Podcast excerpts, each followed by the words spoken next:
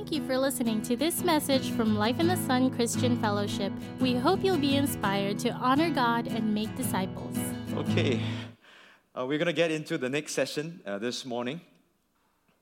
And in the first session last night, I introduced the person of Archippus to you, and I hope that you are more familiar with this name by now. Um, in the second session earlier this morning that we covered, and I took a little bit longer than I intended, it's really to let you understand the context and the perspective. Uh, if you are awakened, but you don't understand the times that we live in, it's very easy to be distracted once more and to be drawn back into whatever uh, will pull you back in and just it just sucks you in. It can be sometimes, uh, un- understandably also, even churchy things can pull us away and even pull us down. And again, I do not mean that it is bad to be involved in a certain activity, but we really want to know what the assignment is all about. Not everything may be done in a church context. Many things will be done as the church of Jesus Christ, where He puts us in different places. Now, the third session, I want to introduce Archippus at a different level. And I want you to turn on your prophetic ears if it's not already on. Um, there's something that's within here that I discovered again. And you know, God does this, right? He gives you something that's foundational that you are able to build on. Then you layer it, and then you layer it, and it starts to present a different picture for you, and it gives you even more significance and meaning. So, the title of this is What's in the Name? And the subtitle is Enough Horsing Around. And I hope that you'll become clear in a while. Let's just say a quick prayer. Lord, I thank you, Lord. We glorify you. Everything that's spoken here must give you praise. I thank you for the life of Siu Hun, even others like her, Lord, that they've begun to see how important it is. Assignments, whether they are big, they are small, in the front or behind, it makes no difference because in the end, kingdom influence can be declared anywhere and shown everywhere, Lord. And so, even as we continue in our teaching and our learning, will you lead us and will you teach us and will you guide us? Thank you. In Jesus' name we pray. Amen. What's in the name? There's a lot that can be in the name, and I, uh, Serena and myself, my wife and myself, have had the privilege of naming seven children. And each time uh, the Lord has blessed us with one, we've had to struggle with uh, how do we name this boy or this girl as long as, as, as soon as we uh, found out the gender of this baby. And it's not true that we would want to choose good names, right? We want to choose strong names. As a Chinese, if you understand, sometimes even the Chinese character, the number of strokes uh, makes a lot of difference. The, the more strokes you have, the more solid that character would be, and it would be meaningful for that. And we only want to uh, choose good names and biblical names. And I know there are many parents in our midst, and you probably would have gone through that also. Biblical examples, plenty. Um, Abram was called the father, it means the father is exalted. Good name. But God changes it to Abraham, which then means the father of a multitude. And even in that prophetic switch of a name, it contained an assignment that was within this name. Um, Noah, if you know this person, I'm sure, his name just means comfort or rest. And it was so because in the time of his generation, he will bring rest to the people that God will save through him and also through the ark that he would build. There are some other names that don't sound really good. Uh, there's a name called Jabez. Have you heard of this name? There was a time where this name became very, very popular, and it was called the Prayer of Jabez. And everyone likes the part that says, Enlarge uh, the, the hands of my territory, or something like that. Will you, Lord, will you just bless me? And everyone was saying, I suppose he would ask of that because he had a terrible name. And Jabez just means pain. All right, now can you imagine if you declare it prophetically over your son? You are Jabez. Oh, you are a pain. and all his life, you know, he'll be hearing, uh, I'm a pain, I'm a pain, I'm a pain. okay, go Elijah house for ministry if you, if you need that. Huh? Jacob had an interesting name, right? His name just means to he who takes by the heel or he who attacks by behind. And it's not a good name, but later he was renamed Israel and he who has striven with God and has prevailed. See, God has always used names in a very powerful way, in a very prophetic way. And in some names, there's a prophetic message that's hidden in it. If you um, remember Isaiah, he had his children, uh, God says, name your children this way. And one was called Shear Jashub. And it was a good name. It just says, it just means the, a remnant shall return. So every time he would call that name, he was prophetic, he was prophetically declaring into the nation that whatever might happen, a remnant shall return. Now that was okay, but he had another child, and the name was Maher Shalal Hashbaz. You know this one? Maher Shalal Hashbaz. What a long name. Can you imagine you have to scold this child? Maher Shalal Hashbaz, would you just come there right now? I have difficulty just, you know, when you're in a, in a, in a fit of uh, impatience, you call the names wrongly. And I've called many of our children's names wrongly. I have to remember this one. What, what's, what's your name? You, you, you, you, you.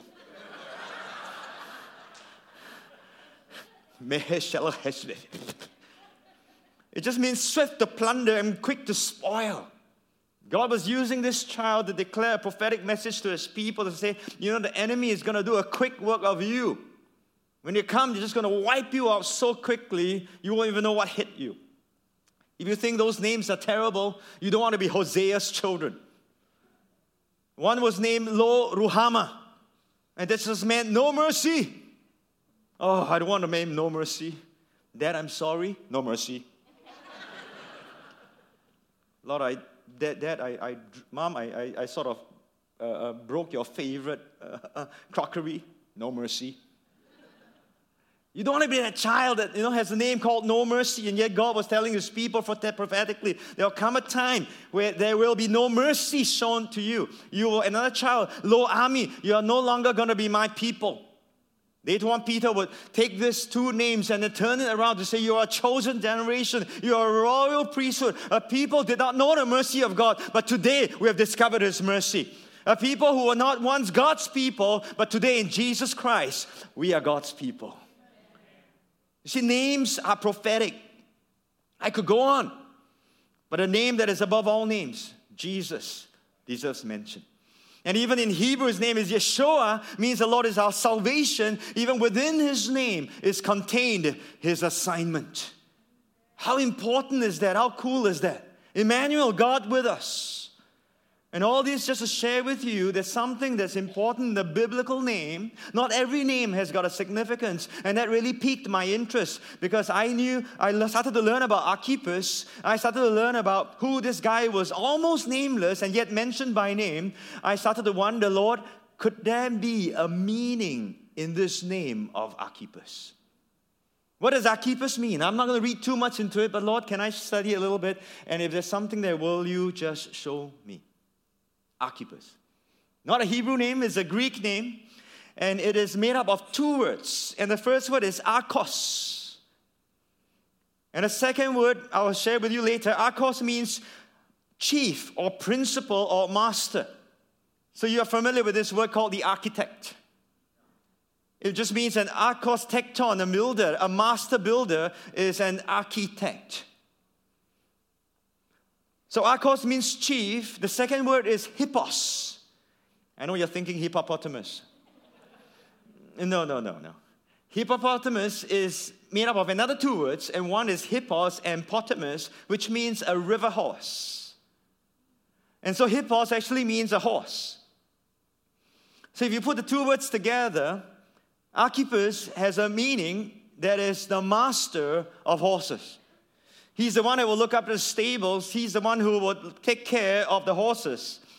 Archippus has something to do with horses. And then this is like a CSI movie now. So I've got one piece of the clue. I say, okay, Lord, uh, horses, okay, names, prophetic significance. Biblical names, there's a meaning. And then suddenly I realized that the biblical imagery of horses, could there be something there? Then I say, okay, Lord, let's, let's study a little bit of horses and see, is there something here that you can teach us? And something that we can receive if we say, I'm an Archippus. What does it mean to be a master of horses, or what does it mean where the horses are concerned? So, if you join me, I'm going to share a little bit of background with you of the biblical significance now of horses. The very first mention of horses is found in Genesis chapter 47 and verse 17, where Joseph is recorded in the time of Egypt in that famine. Remember, he was the prime minister and he was doing a really good job. He started to trade food in exchange of horses.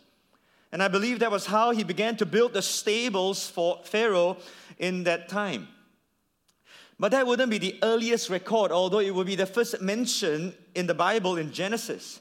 If you believe that Job was a contemporary in the time of Abraham, then the earliest record will be found in the book of Job, chapter 39, verses 19 to 25.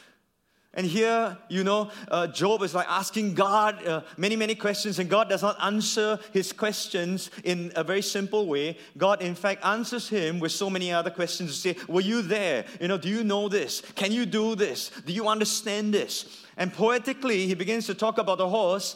And here we see in verse 19, let me read this to you. It's a beautiful, beautiful picture. Listen to this.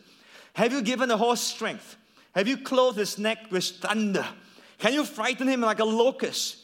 His majestic snorting strikes terror. He paws in the valley and rejoices in his strength. He gallops into the clash of arms. He mocks at fear and is not frightened, nor does he turn back from the sword. The quiver rattles against him, the glittering spear and javelin. He devours the distance with fierceness and rage, nor does he come to a halt because the trumpet has uh, sounded. At the blast of the trumpet, he says, Aha! He smells the battle from afar, the thunder of captains and shouting. What a beautiful picture. It's a picture of strength, it's a picture of might. And in the Bible, as you study the biblical significance of horses, it became a symbol in those days of military might. And a nation that possesses a great number of these animals, they are greatly feared. That's why in the Bible you keep hearing this phrase oh, they have horses and chariots. They have horses and their chariots. Oh dear. It was a symbol of military might. It's like today how many nuclear warheads do you have? How many nuclear bombs do you have? And if you possess nuclear capacity and capability, oh dear. Should we come to the table and negotiate so that we can denuclearize you? In those days, if you had horses and you had chariots, it was a symbol of military strength. Just think back to Israel versus uh, Egypt in those days. When Israel was delivered, Pharaoh gave chase. And he pushed out the horses and the chariots, and God defeats them and buries them in the Red Sea. And later, in constituting for a, a people for himself, he actually gave very, very strict and specific instructions. He says, You will not trust in horses and chariots. You will not multiply these again. You will not go back to Egypt to try to uh, accumulate for yourself horses and chariots because your trust will be in me and me alone. Your salvation and your deliverance will be dependent upon who I am and not on the horses that you will have. Even in the wilderness in Deuteronomy chapter 17, he prophetically uh, points forward. He says, The king shall not multiply horses for himself you will not going to have all these kind of stuff. You will not return that way again. Now, Israel was so precise in this that at the time of Joshua in the book of Joshua, when they finally went into the land and they conquered the people, it's recorded in Joshua chapter 11, verses 6 and 9. This is what Joshua did. He hamstrung all the horses. He went to the horses who are all battle stations and battle steeds, and he goes there, he cuts off the muscles. He hamstrings the muscles. And you know, if you start to cut a muscle, it begins to heal back, it's no longer as strong as previously. These become domesticated. They can pull carts and they can pull, you know, certain trolleys and so on. But to go into battle, you need a different kind of horse. And Joshua was so clear. He says, We're not going to have those horses. If you're going to keep them, we're not going to trust these to protect us from the enemy. We're going to trust in God. What a beautiful picture of horses, amen. And yet, sometimes in the as we look at this, we can come away with a wrong impression and we think, oh dear, you know, God says don't trust in horses, don't trust in chariots, so oh horses are bad. I said, well, no, not really. Horses are, are God's creation. It depends how you use them. Let me give you four quick lessons before I, I push you into a, a time of a prophetic timeline where you can journey together with me. Let's learn about horses. Are horses bad? Not really. The issue is never about the number of horses. The issue is always about reliance and trust. The issue is never about the things that you hold on to or the things that you have. The question is are you trusting in the things you have or are you trusting in the one who gave you these things? You see, by the time it came to David, the great king of Israel, it was recorded in 2 Samuel chapter 8 that David took and defeated this king Hadadezer, and he took from him 1,000 chariots, 700 horsemen, 20,000 foot soldiers. Also, David hamstrung all the chariot horses. Now, if, if David had confiscated 1,000 horses, how many chariots, horses do you think they would have? At least 1,000, if not 2,000, right? Because of you can one horse can pull a chariot, or two horses can even do that. Except that he spared enough for them for 100 chariots.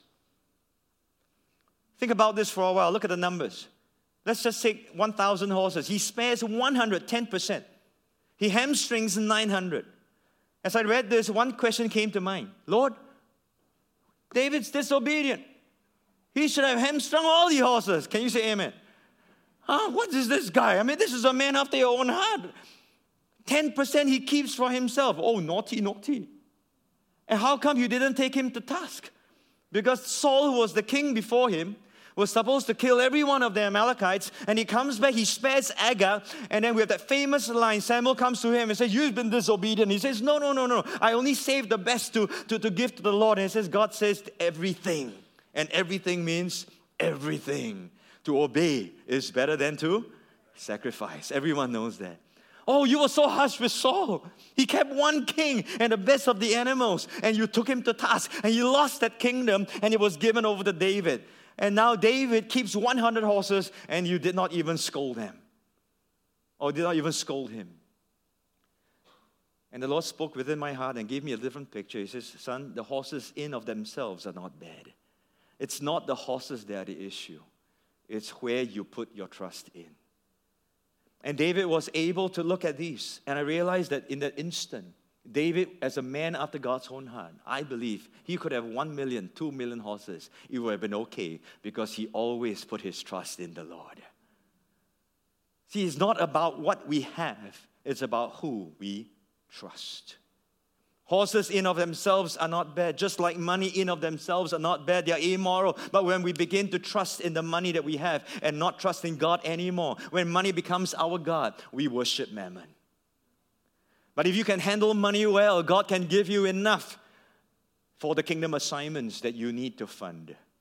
It's never the issue about horses. That's why he says, Don't trust in the horses, but trust in me. And if you can have more horses, I'll give it to you as long as your heart will always be with me. You see, David was never rebuked for just keeping that 100 horses. But after that, do you realize what happened at the end? The Bible says that God incited David to number his troops. In another version, it says Satan was allowed to tempt David to count his troops. And David did that, and the judgment came upon him. I said, Oh, you read the Bible, sometimes you think, Oh, God's not fair, isn't it? You ask me to do it, I do it, and then you take me to task.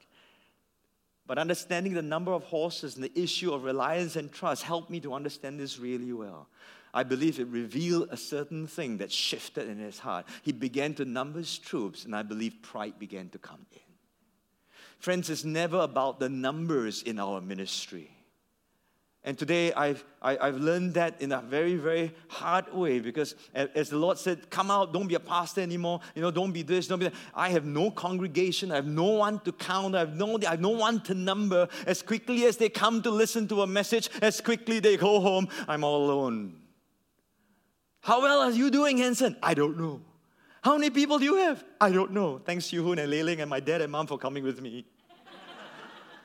What's the size of your church? I don't have. Where's your office? In my bedroom. What do you work off? My little desk. And God is saying, stop looking at the numbers.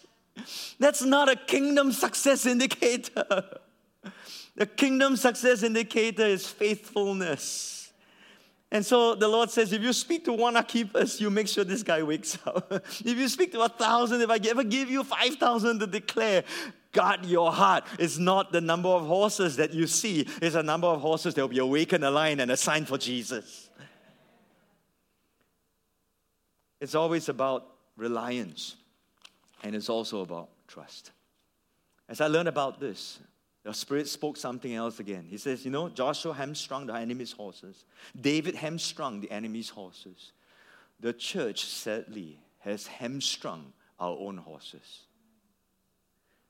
Which we should be, if they are symbols of power, that means what the world regards as power, their sister world systems and world efficiency things, world mechanics that we can learn from, and I think we have benefited a lot from them, but those are not your indicators. When they come in, hamstring it, use it for the glory of the kingdom.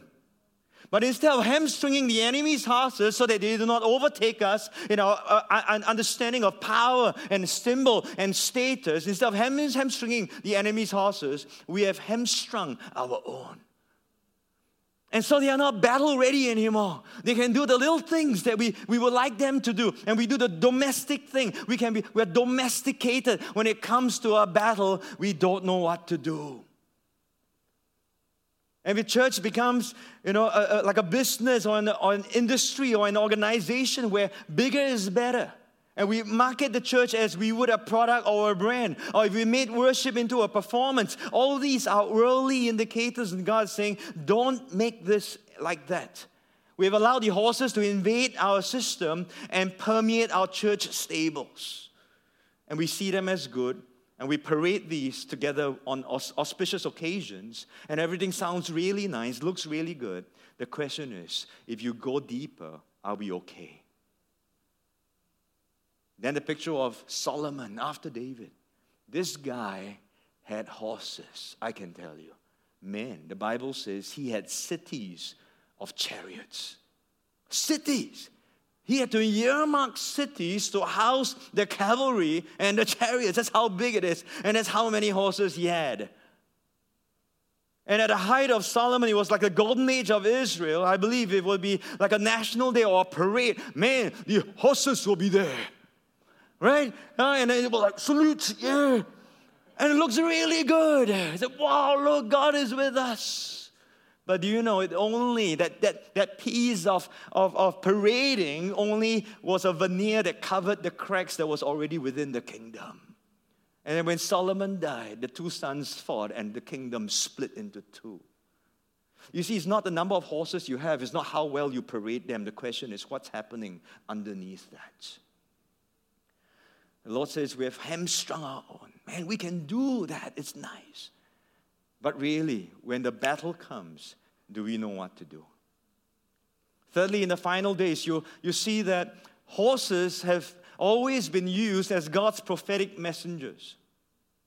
You look at the book of Zechariah, even the book of uh, Revelations, you know that the four colored horses and so on, they are prophetic messengers that are being sent out. And if Archippus Awakening is a last day message, an 11th hour message, that's where we are right now.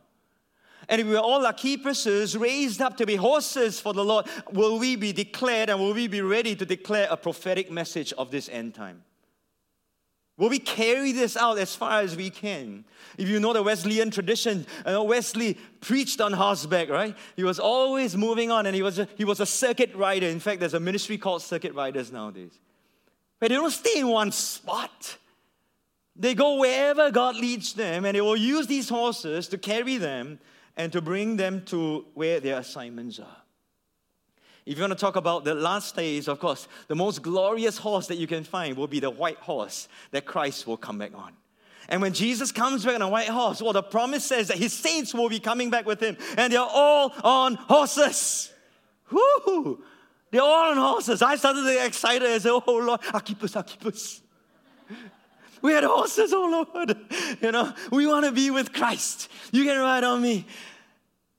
And when we talk about the coming of the Lord in the white horse, of course, we say, yes, yes, that's the second coming.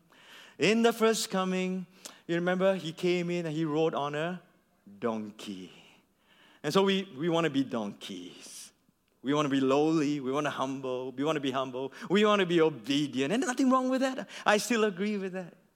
And I'll be a donkey for Jesus. I'll be all for Jesus if you want. I'll share with you a little bit of Singlish, you know, because in, in, in, in Singlish we have this hong hong, yeah. And so we in church, there are a lot of donkeys. We go hee hong, hee hong. They go to pastor, well, she hong, hee hong. I said, not that kind of donkeys. But I will hee haw for Jesus if he wants me to hee haw. But I believe we are coming, as we are coming closer, we are moving further away from the first coming. I think there's this metamorphosis. The donkeys are shifting into battle stations. We need the war machines. We need the war machines. Man, be lowly. Be, be, be untied from the post for Jesus. Let him ride on you. But he's coming as the King of Kings. He's coming as the Lord of Lords. And he needs his battle steeds to be ready for him. I'm going to show you a video next. And before we screen this, as I studied about the master of horses, again, certain images will come back to me. And the very first thing I remember was as a little boy, 13 years old, with my parents, we, we toured uh, Europe. And there's this place in Vienna, Vienna, okay, where there's this horse performance. And I want you to see this just for about one minute. And then I'll come back and I'll explain to you the significance. I, I searched on YouTube for it, I found this, and I wanted to, to share this with you. Can we roll the video, please? Alabaster horses. Legendary white stallions that for 450 years have turned what was once a weapon of war into a living work of art.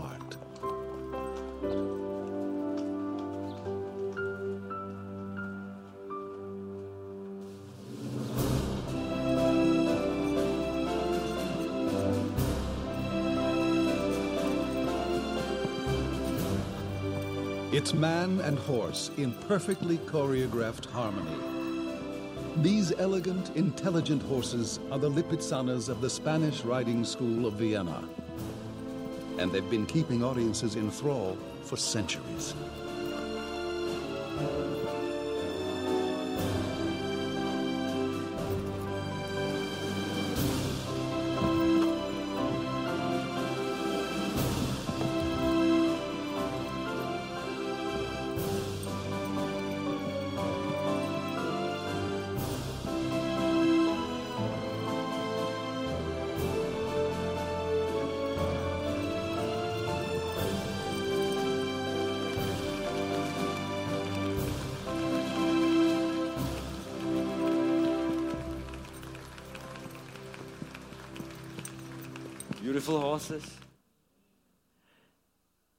This is the Spanish riding school of Vienna. And this breed of horses, they're called the Lipizzaners. And it's a very precious breed, um, and they are actually war horses. Every move that you see there in this show that they put up in Vienna, they are choreographed, they are battle moves. And the idea of these horses standing up all uh, on, the, on the hind legs and you know with the, with the front legs up there, so that the commander, when he sits on this horse, he will be able to have a vantage view and to be able to command the battle and move. And the way they are moving, they're all battle moves, although it looks like a choreographed show at this point in time. These are the Lipizzaners, and they are war horses. The funny thing is this: as I did a little more, a bit more research, I found that that the in World War I, these horses were so precious, and because of the battle that was being fought out there, they kept these horses in safekeeping. They were so afraid that if anything should happen to them, they won't have any show anymore. That was World War I. World War II, they did exactly the same thing. They hid the horses and they kept them. And while the battle was going on, these war horses were kept one side because they were needed for a show. As I watched this, the Spirit asked me a very simple question. So, my son, are you a show horse or are you a war horse? I heard that and my heart just broke. And I knew exactly what the Lord was saying because, hey, if you want to put up a show, I can. I know how to put in a show. You want to choreograph a church service, man, I can do that. You want to do an event that's efficient, talk to a Singaporean. We are known for that. We're known for efficiency, you know. We'll plan everything to the T. We will cue it. We will have the smoke machine come in, and we know when the anointing is going to fall. Man, if you want to do a show, we can do a show. The question is, we are, we're not here to be a, a show horse. We are here to be war horses.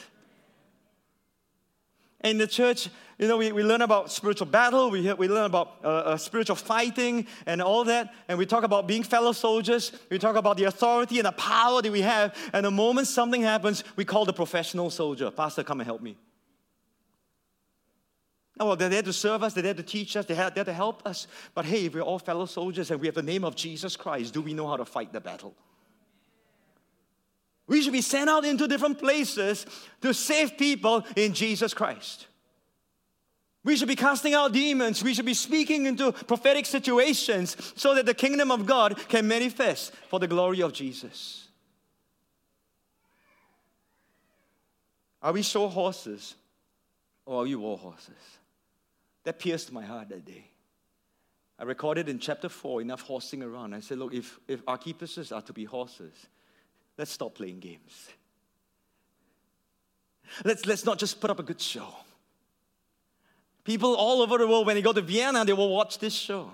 The funny thing is, when people come to Singapore, they will want to go to a big mega church and see how that church runs. We're not show pieces, we are war horses. For the rest of this time, I'm going to invite you onto God's prophetic timeline. The Lord would speak to me after that and show me a few things that would help affirm me and anchor me in this message of Archippus Awakening. So, what I'm sharing with you is something that's very personal for me. But if it speaks to you, you can borrow it and you can even own it for yourself. But I'm showing you that when God calls you upon an assignment, He does not leave you alone. He will direct you, He will guide you as your heart is willing to be aligned with Him. So, at the turn of 2013 to 2014, as I made this discovery of the name of Archippus, another image came to my mind after this picture of the Lipizzaners. And this picture, this is a plug that my dad gave to me on the 3rd of January 2014, this is where I, I discovered this. But this was a plug that my dad gave to me when I turned 30 years old. That would have been like 19 years ago then. And 2014 will be the year I turned 50, so almost 20 years ago. Um, at that point in time, as a young man, I was just thankful. As I turned 30, he gave me this plug. It didn't have any big significance upon me. And as I, as I shifted house, got married, I, I wrapped it and I kept it in the storeroom. That night, I was so excited, this thing came back to me. I opened up this plug once more because I know those four characters. Let me read it to you. I can impress you because I'm the only Chinese, a few Chinese here. I don't speak Chinese very well. But those four characters actually says, Ma Dao Gong Chen. Are you ready for a Chinese lesson? Everyone say Ma Dao Gong Chen. Together. Ma Dao Gong Chen. Let me explain to you. Ma just means horse. Dao means to arrive. Gong means the work or the mission or the assignment. Chen means to be successful, to complete it. Oh man, I, I was like, I was rummaging through my storeroom and said, Where is it? Yeah, where is it? You know, uh, I hope I didn't lose it. And I opened it up and I saw Ma Dao Gong Chen. In, in a Chinese idiom, it just means to be successful in the mission. But in that time of prophetic understanding, it was, man, move your assignment. It ain't over till it's over. The horse runs until it meets the destination and you fulfill your assignment. And then I realized another timing the Lord had just orchestrated without even our, understanding. And I, I, just marvel at His grace and His prevenient grace if you're, if you're a Methodist. I had just come back to the Lord when I was 30 years old. I was backslidden for 10 years. The present that my dad gave to me, I'm not even sure he understood the significance. But there it was hidden an assignment that was there waiting to be discovered. And it will take a time of alignment and different experiences that you will walk and be obedient, and slowly God shifts you into that destiny you're talking about. Friends, if you're still waiting for your assignment, it's okay. It's only about 20 years you have to wait. Some of you might, you know, it may come faster to some of you, and it's okay. The question is, are you faithful in the small things so that God can move you into the larger things? That was in January 2014. And I was like, oh, yes, Lord, no, this is like going to be our battle cry now. And you will see uh, our little horses down here. You know, every time we'll be joking with each other, uh, calling each other horse. In February And this is crazy. We celebrate the Chinese Lunar New Year. And Mark and Terry would have some experience dining uh, in the feasting in the Chinese New Year. And that year was the, if you know the Chinese horoscope, it was the year of the horse. The year of the horse. And I, I don't go into Chinese horoscopes to look for anything. But like I said, and I explained to people, I don't want to stumble them. I don't look at horoscopes at all. All I'm saying is that God can use something secular to lead you into the things of His kingdom. He can use anything, amen? And we don't have to get all spiritual and spooky about it. But that year, for me, it was for me. It was the year of the horse. And I came into an understanding, one month later, we entered into Chinese New Year. It was the year of the horse. And all the red packets, oh man, we love the red packets. On every red packet that I received was the four words, Ma Dao Gong Chen. And it was like God shouting at me, fulfill your assignment, fulfill your assignment, fulfill your assignment. I hear you, Lord. I hear you, Lord. And Archippus Awakening, at least from a Chinese, and it only means something to me, was birthed in the year of the horse. The master of horses. One year later, in August 2015, Singapore celebrated. I, I turned 50 in 2014, and somehow I realized last night I shared with you, right? Although it's about personal assignments, it's about a national destiny. So on 20, in August 2015, the 9th of August, that's our national day, and Singapore turned our jubilee, 50 years old, as an island state country, uh, having achieving its own independence and being blessed of the Lord in so many beautiful ways. On that morning, one of our Archippuses uh, sent this article to me. So excited. He said, Pastor, can you read this? A little baby horse was born to our polo club. And the thing was, this horse was not due to come out. There was no inducement, nothing at all. By itself, it came out. And the time that it was born, I think it was somewhere, uh, yeah, I, I didn't put it down here. It's about 4.30 in the morning. It would have really freaked me out if it was 4.17 in the morning. Do you remember Colossians 4.17? Right? But it was just 4.30, it's fine. So I think God didn't want me to make a monument of that. And they were trying, at that point in time, they were thinking, what name should it be? I know the name, it's called Archippus. And the Lord used this to confirm for me. He said, Son, you are birthing something out here, and it's not just for you, it's not for the church, it's for the nation of Singapore. In September 2015, we had a homecoming where um, we organized all the denominations to come in just to return to the Father and just to pray. And this movement is going all around Asia. And we thought it was good that the organizers thought it would be good to do it in our 50th year of our nation. The interesting thing is that prior to that, when they were praying for Singapore earlier in Hong Kong, Hong Kong also had a gathering like that. They were, they were just praying, and a Singapore contingent was there. This was the word that was released to the pastor that uh, was representing Singapore.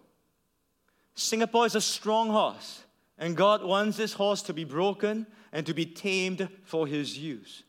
Friends, I can't generate these things. This is what I'm trying to say. You know, all I'm doing is flowing with God's prophetic timeline. He's doing something in the nation and He's raising people. Whoever will be willing to participate with Him, we can say, Yes, Lord, and you will bring us there. On the second night of this gathering, this Malaysian contingent flew into Singapore and they felt that they wanted to give Singapore a gift. And they were praying about it, and this was the image they got. They presented the leaders of the Singapore church a statue of a horse. And they called it, it's not this picture yet, yeah. Singma. Okay, Singapore, Malaysia. And they presented the statue of the horse to our Singapore contingent or Singapore church. And that really affirmed for me that this message is something the Lord wants us to carry, and it gave me boldness to declare it without any compromise. Around the same time in November 2015, a sister read a book that uh, this book that I, had published, and at the conference she met with me and she said, "I need to talk to you." I said, "Okay." We fixed the coffee. The next week we got together. The moment I sat down, she looked at me and she said, "Tell me about Archippus Awakening." and I'm like, okay, what, what's this all about? I don't even know you. You asked for coffee. I'm here, sitting here with you for coffee. He says, no, no, no, no, no. I read your book, and I read chapter four, and I read about horses. I want to know what Archippus Awakening is about. As I shared this with her, she said, let me explain this to you. About two years ago, two years ago, that's 20, now it's 2015, right? That'll be 2013. About the same time the Lord gave me the message of Archippus Awakening, the Lord began to give her pictures of horses. And then she goes to a prophetic painter, and these painters will not ask you what to paint. They'll pray and they'll seek the Lord. And they, he, she goes back a week or two later, and they found that this painter had painted horses for her. And somehow for me, it was like a prophetic thing again to say, okay, Lord, I hear what you're saying. Suddenly, horses are galloping all over the place. And you're asking us, you know, are we awakening these horses? That was November in 20, in December 2015, and this is a comic relief for us. Anyone love Star Wars? The show The Force Awakens came out. And Sandra Boynton, which is a children's comic uh, book writer, has a little, uh, did a little spin about it. She has a series called The Barnyard, where there are little animals, very cute little animals, who will read these stories to our little children when they were much younger. And there's a picture of caricature of this horse, and she calls it The Barnyard, The Horse Awakens. I'm not saying this is of the Lord, but it's fun, right? And God can have a sense of humor. About the same time, someone reads this book, and it was bought for him uh, by his uh, fiancee. He was undergoing a little bit of a challenge, didn't know where to go. He was in the transition point. and the, the wife, the fiance, now his wife, buys him this book, Say to Archippus, and he was like, What funny book is this? Who is, what is Archippus? And you know what made him read? He was an architect. So Archippus, architect, and he was just happy to, to just pick it up and say, okay, let's see what this Archippus. And he read through the book. I think it's like it, it was in a record time. And then he wrote a long email to me and he said, Now, Pastor, thank you for this book. I now understand what this vision of, has, has been given to me by the Lord, what it means. And he sent me this picture of a hand that is holding a chess piece. And look at what piece the, the, the hand is holding. It is a horse, it is the knight. And he says, Let, Lord, I, he knows that I, I'm that horse now. And man, I was so excited because he doesn't get visions. He doesn't normally get these things. And, and he was faithful just to draw it out. And he sends this over to me. And I knew in my heart, I just knew and I just knew that the Lord is repositioning his people in this time. And if you're going through a transition and you're not making sure, you're not sure where the Lord is shifting you to, can I say just trust him? You're in a good place, man. You know, if you were just aligned with him, he's shifting. Can you see these? A chess is a, is a battle game, it's a strategic game. He's moving his pieces. And symbolically, he's a horse. But man, I'm happy to be a pawn for Jesus. One year later, in September 26, of course, I was speaking at the National Prophecy Conference. Again, this pastor read this book and he says, We're doing a national prophecy conference, but you know, we don't want just to be just all this prophetic thing and everyone goes, Amen. After that, we want to know what we need to be doing and we need Archippus Awakening to come in. I go into the meeting and the conference, and one of the icons that they have is a white horse. Because they're saying we are in the end of age and we have to be ready for the coming of Jesus. Round about the same, uh, after that, uh, a few months later, I was uh, waiting for a group of pastors to have lunch, and I happened to meet some a lecturer in a Bible school. And so I was trying to explain Archippus Awakening to him in a very short time that I have with him.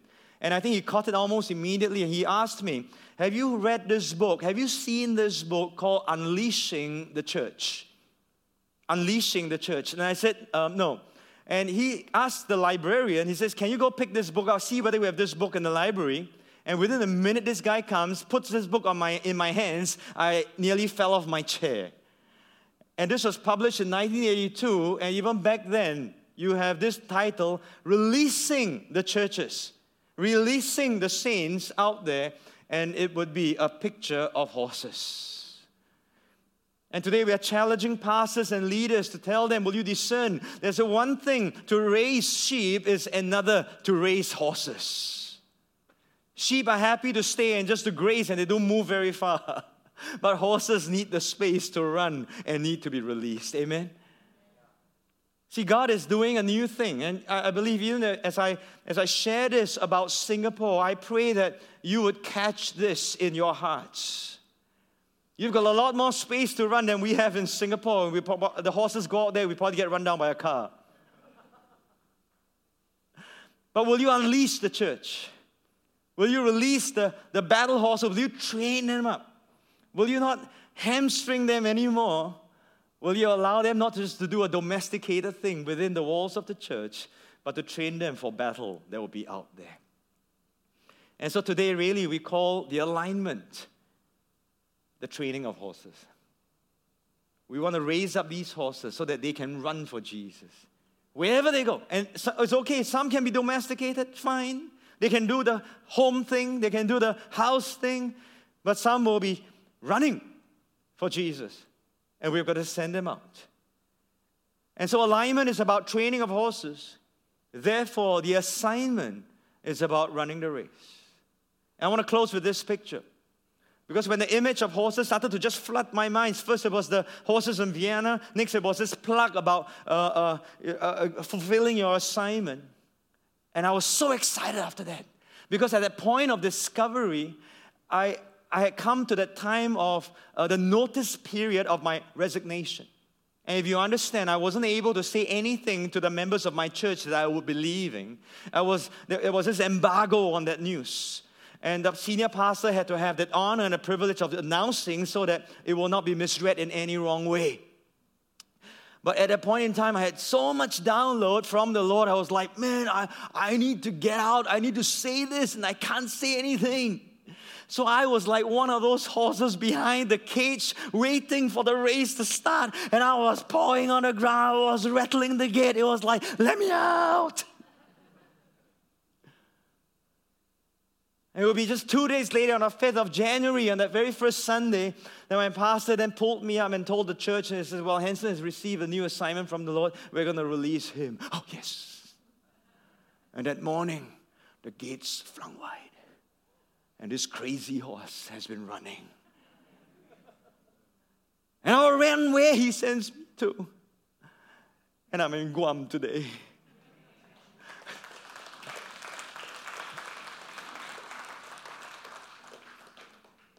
Along the way, we've got other race horses and all. And funnily, again, last year, I'll show you some articles here again, my team will see these horse pictures and they'll send over to me. And please let me make a disclaimer down here.